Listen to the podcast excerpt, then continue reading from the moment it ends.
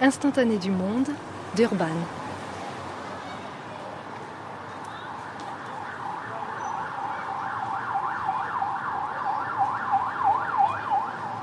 Durban, côte est de l'Afrique du Sud. Loin des buildings bordant les plages superbes, les docks à l'activité incessante, le quartier d'Umlazi, lui aussi, bruise de monde. C'est ici que se tiennent les marchés aux moutis. Les moutis, ce sont toutes les herbes et autres plantes médicinales nécessaires à la médecine traditionnelle dans le KwaZulu-Natal.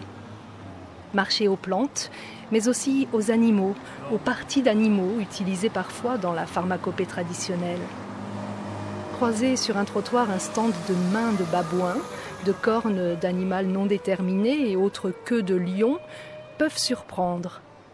De là à faire un amalgame entre pharmacopée traditionnelle et sorcellerie, il n'y a qu'un tout petit pas.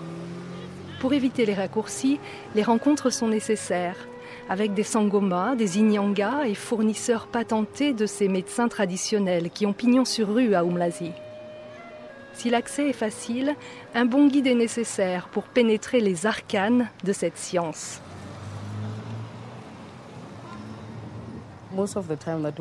La plupart du temps, j'ai remarqué que les Blancs venus d'Europe ne sont pas intéressés par notre éthique. Ils ne cherchent pas à comprendre les principes fondamentaux de cette médecine et ses méthodes de diagnostic. Ils veulent juste voir les danses, le là, et la plupart du temps, ils passent à côté de notre réalité parce qu'ils voient ça d'un point de vue touristique. C'est juste un divertissement. Mais c'est beaucoup plus qu'un divertissement. C'est l'âme, c'est l'essence du peuple africain, quelque chose de secret en fait.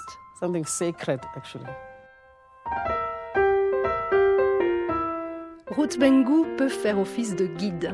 Cette journaliste de Johannesburg est à la recherche de Sangoma et du savoir nécessaire pour être Sangoma. Une voie qu'elle suit ces derniers temps, parallèlement à sa pratique du journalisme et de l'écriture en général. Ruth est également apprentie Sangoma. Une initiation qui, plus qu'une somme de données à mémoriser, est une véritable introspection. Afin de poursuivre cette formation, Ruth se rend chez Constance, une sangoma qui pratique la divination en lançant les os.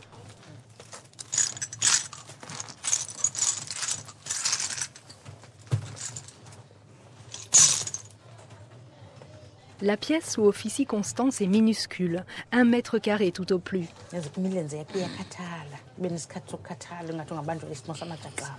Eh. Mm. Une natte de paille tressée où se recroqueville route et les dés sont lancés, enfin, les os. Des os d'animaux, vertèbres de chèvres, mais aussi graines, coquillages, pièces de monnaie. Mm. Un jeu d'objets hétéroclites et symboliques qui permettent de lire les motifs qu'ils forment lorsqu'ils sont jetés à terre par la sangoma. Ok. Mm. Ok. uzoyibonela yena uthunza ngiyibona ke intlola zakho kwawena ukuthi ngempela bekufanele uhlole noma bekungekho bebengekho ngoba manje intlola zakho zihamba nesinyama. Yabo hamba kuhambe kuphethuke isimo senzondo kanti idlozi lakini lihle. Yabo kanti futhi umzimba wakho uhamba uhamba ulume qobo lwakho. Ce qui se passait quand elle était apprentie Sanguma, elle utilisait un jeu d'os qui était exactement comme cela. Mais lorsqu'elle a terminé sa formation de Sanguma, elle a eu ses propres os qui la guident, qui lui permettent de comprendre. Ce sont ses ancêtres qui la guident à travers ces objets. Mais ce qui s'est passé, quand vous obtenez vos nouveaux os, vous devez les faire cuire dans une potion. Les os cuisent et vous devez boire ce jus, cette soupe d'os, et cela pénètre profondément dans votre système. Vous devez naître par ces os.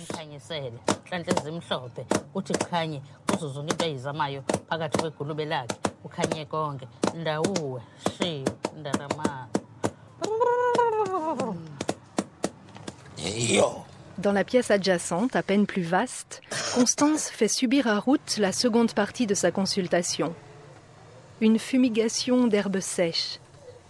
Sur les étagères accrochées au mur sont posés nombre de flacons, de sachets, de poudres et autres instruments.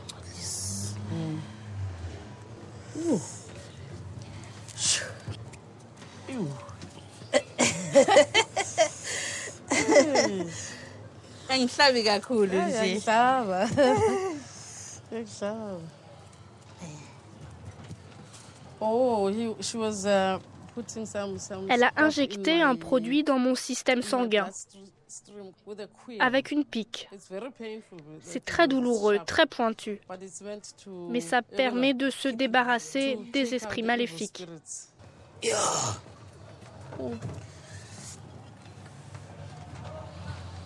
C'est un is de porc-épic. Le porc-épic, when c'est un when- petit animal. Quand vous vous approchez trop près, il peut projeter ses piquants autour de lui. C'est it's une façon de se protéger. Elle pique suffisamment fort pour que ça rentre dans les veines, c'est très effilé. Ça permet de pénétrer dans tout mon into my- système.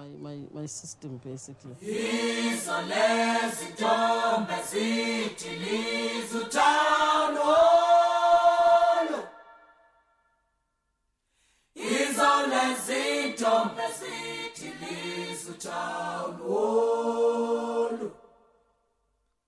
bayamemeza laba bantu bayamemeza laba bantu memeza laba bantu bathi nasi simanga ngale sitolo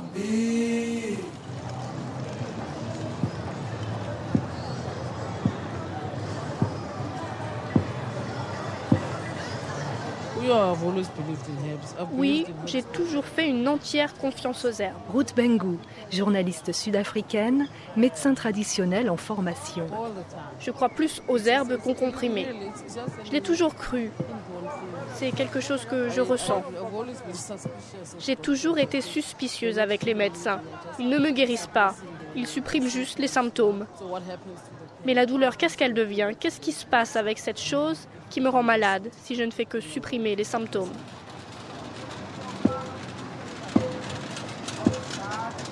Le marché au Mouti de Durban, dans lequel se promène Ruth, est un des plus importants d'Afrique du Sud. Les vendeurs sont assis sur des nattes, les uns à côté des autres, sur les trottoirs. Chacun paie pour être ici, et les tarifs des Moutis sont fixés par le gouvernement.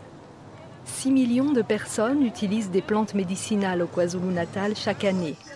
4000 tonnes de plantes sont vendues ici. Le marché est estimé à 10 millions d'euros par an. Les marchés au Mouti sont un passage obligé pour les apprentis Sangoma. Celles-ci sont contraintes à débourser pour leur formation, loin d'être gratuite.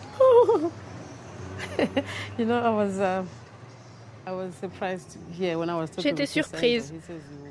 Au début, on m'avait dit qu'il me faudrait payer juste une vache, uh, Ça équivaut à environ 100 euros. Mais à Johannesburg, ça m'a coûté 10,000. 1000 euros. Et il y a des frais supplémentaires. Les perles, par exemple, les perles que l'on porte coûtent cher. Et les gens qui fabriquent ces colliers de perles, il faut bien payer leur travail. Et les vêtements, tous les costumes différents que l'on doit porter, c'est cher aussi. Et puis il y a toutes sortes de frais annexes, comme les chèvres. Il faut sacrifier des chèvres pour ceci, des poulets pour cela. Et vous avez telle ou telle cérémonie, tel ou tel rituel. Tout cela coûte de l'argent, bien sûr.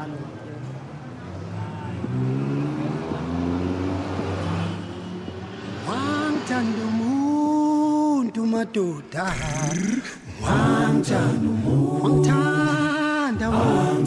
Aze wamthanda. Wamthanda wemadoda. Wamthanda. Wamthanda ngemhluba. Wamthanda ngemqambela manga. Ngembeka amabala ngamabala. Wamthanda. Hello. Hi. How are you? Very well, thanks. All right. I'd just like to buy some moti. What what are, what are you looking for? Um, several things, you know, because I've got a shopping list. Okay. Um, I want to buy umutu J'achète des plantes qui vont me permettre d'améliorer ma my clairvoyance pour être capable de mieux better. communiquer avec mes ancêtres. Ruth Bengu. J'achète aussi une potion pour détoxiquer mon detoxify corps, my body ainsi je so that pourrai I être can be saine et en bonne santé. First, when I keep a lobati gawena. So mm. Lobati seven days, susa. And then mina kona munya muti wena fara lo nshlanshla. Then lo shloziga wena vola. These plants, they were recommended by the. Ces plantes m'ont été recommandées par les sanguma que j'ai consultés. C'est pour me permettre de pratiquer la divination en jetant les os. J'ai besoin d'utiliser ces plantes pour faciliter uh, la communication entre les esprits et moi. Ce que j'ai le plus et qui marche vraiment bien, c'est une plante pour un enfant ou même un adulte qui serait très très malade et incapable de sortir de son lit. Vous devez brûler cette plante et inhaler la fumée. Ça marche très bien. Vous devez auparavant fermer tout hermétiquement, fenêtres et rideaux, et tout le monde doit rester à l'intérieur. C'est vraiment efficace. Je le recommande à tout le monde. C'est un très bon produit. C'est pour chasser les mauvais esprits. Yes. That's your magic. Yes. So if I take it home, wow. If I take it home, what do I do? You gotta use camphor or namalashle. Dans sa boutique de Queen Street, Beverly est sûre d'elle et convaincue de ce qu'elle vend. Beverly a tout juste 25 ans et est d'origine indienne. Toute ronde, elle virevolte d'un bout à l'autre de son magasin, aux murs couverts d'étagères de bocaux serrés les uns contre les autres aux bouquets de plantes sèches, aux paniers emplis d'écorces, de plumes, d'os de sèche, de rhizomes, de calebasses, de coris et de résine. Une caverne d'Ali Baba pour Sangoma. Tout d'abord, mon père a travaillé dans ce milieu pendant 40 ans et j'ai beaucoup appris de lui. À partir de 16 ans, j'ai commencé à travailler avec lui, à l'observer très attentivement. Dès qu'il faisait quelque chose, je répétais ses gestes. C'est comme ça que j'ai appris. C'est pour ça que je connais tant de choses aujourd'hui dans ce commerce pour Sangoma.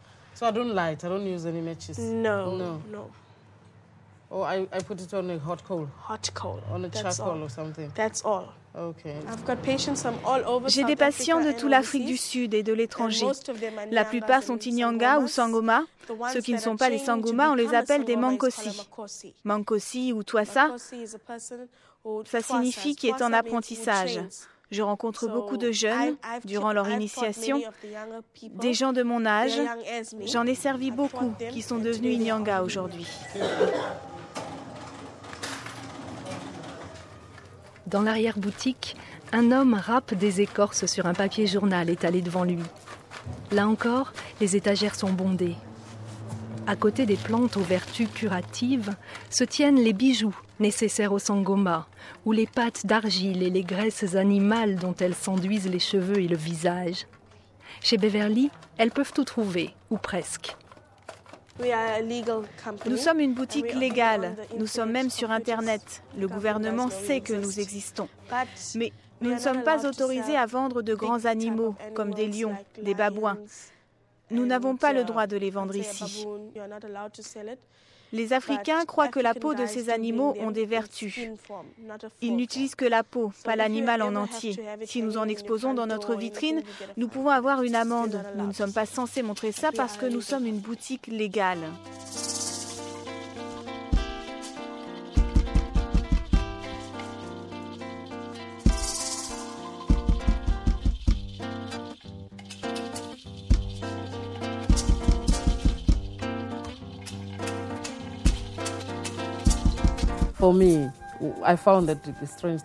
Pour moi, c'était étrange de remarquer que mes amis blancs été très émus quand ils ont appris que j'allais devenir Sanguma. Et mes amis noirs étaient vraiment effrayés. Ils pensaient, mon Dieu, elle ne peut pas réellement faire ça, c'est trop.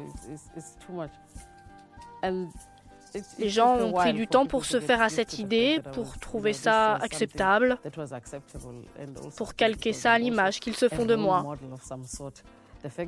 Mais lorsque j'ai annoncé ça, il y a aussi des gens qui se sont révélés à eux-mêmes. Ils pouvaient exprimer vraiment leurs propres pensées. Ils se disaient, si Ruth peut le faire, pourquoi pas moi? Moi, je ne peux pas trancher, je ne peux pas dire si les gens respectent encore les Sanguma ou s'en moquent. Je sais qu'il y a encore des gens qui ont beaucoup de respect pour tout ça. Ça tient une grande place dans leur cœur. Ils ont beaucoup d'amour pour cela. Ils comprennent qu'il y a dans cette tradition quelque chose de positif, quelque chose dont nous avons besoin pour être guidés, pour construire notre vie, pour nous ramener à plus d'humanité.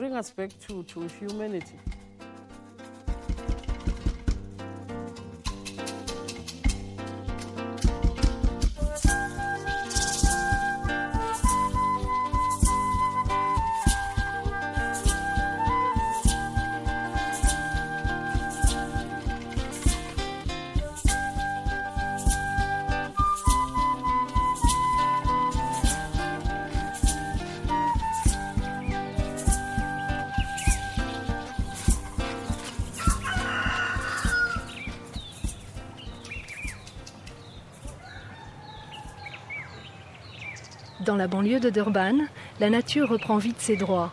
À quelques kilomètres du cœur de la ville, il est aussi question ici des moutis, plantes nécessaires à la pharmacopée traditionnelle zoulou. Un petit groupe de jeunes écoute un homme en prenant des notes au beau milieu d'une pépinière.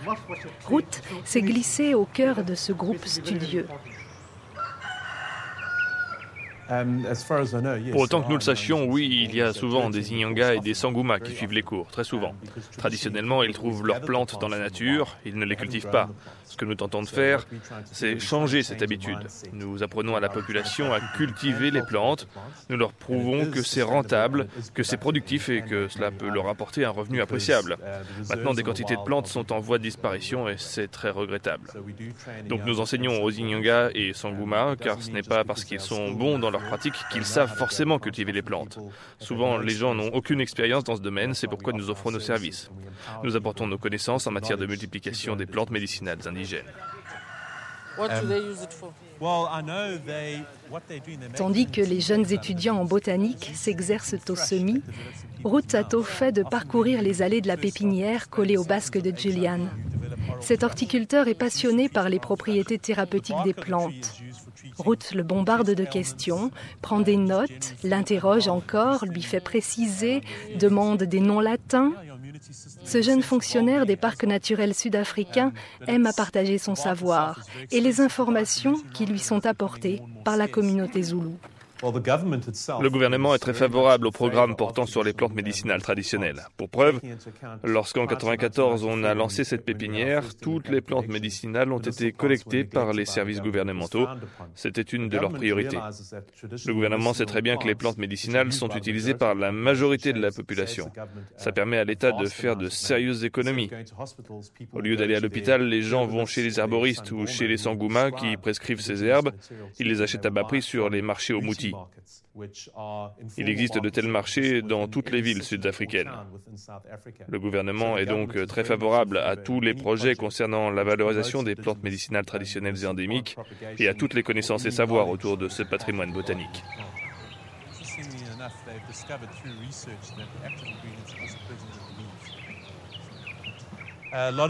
Beaucoup d'entre elles sont aussi utilisées pour leurs vertus protectrices. C'est ce qu'on entend par plante à sortilège. Vous les cultivez pour ça. Elle n'est donc pas récoltée en vue d'une transformation. Vous n'allez pas la boire en tisane, vous la laissez pousser et elle agit par sa simple présence comme protection contre les esprits diaboliques.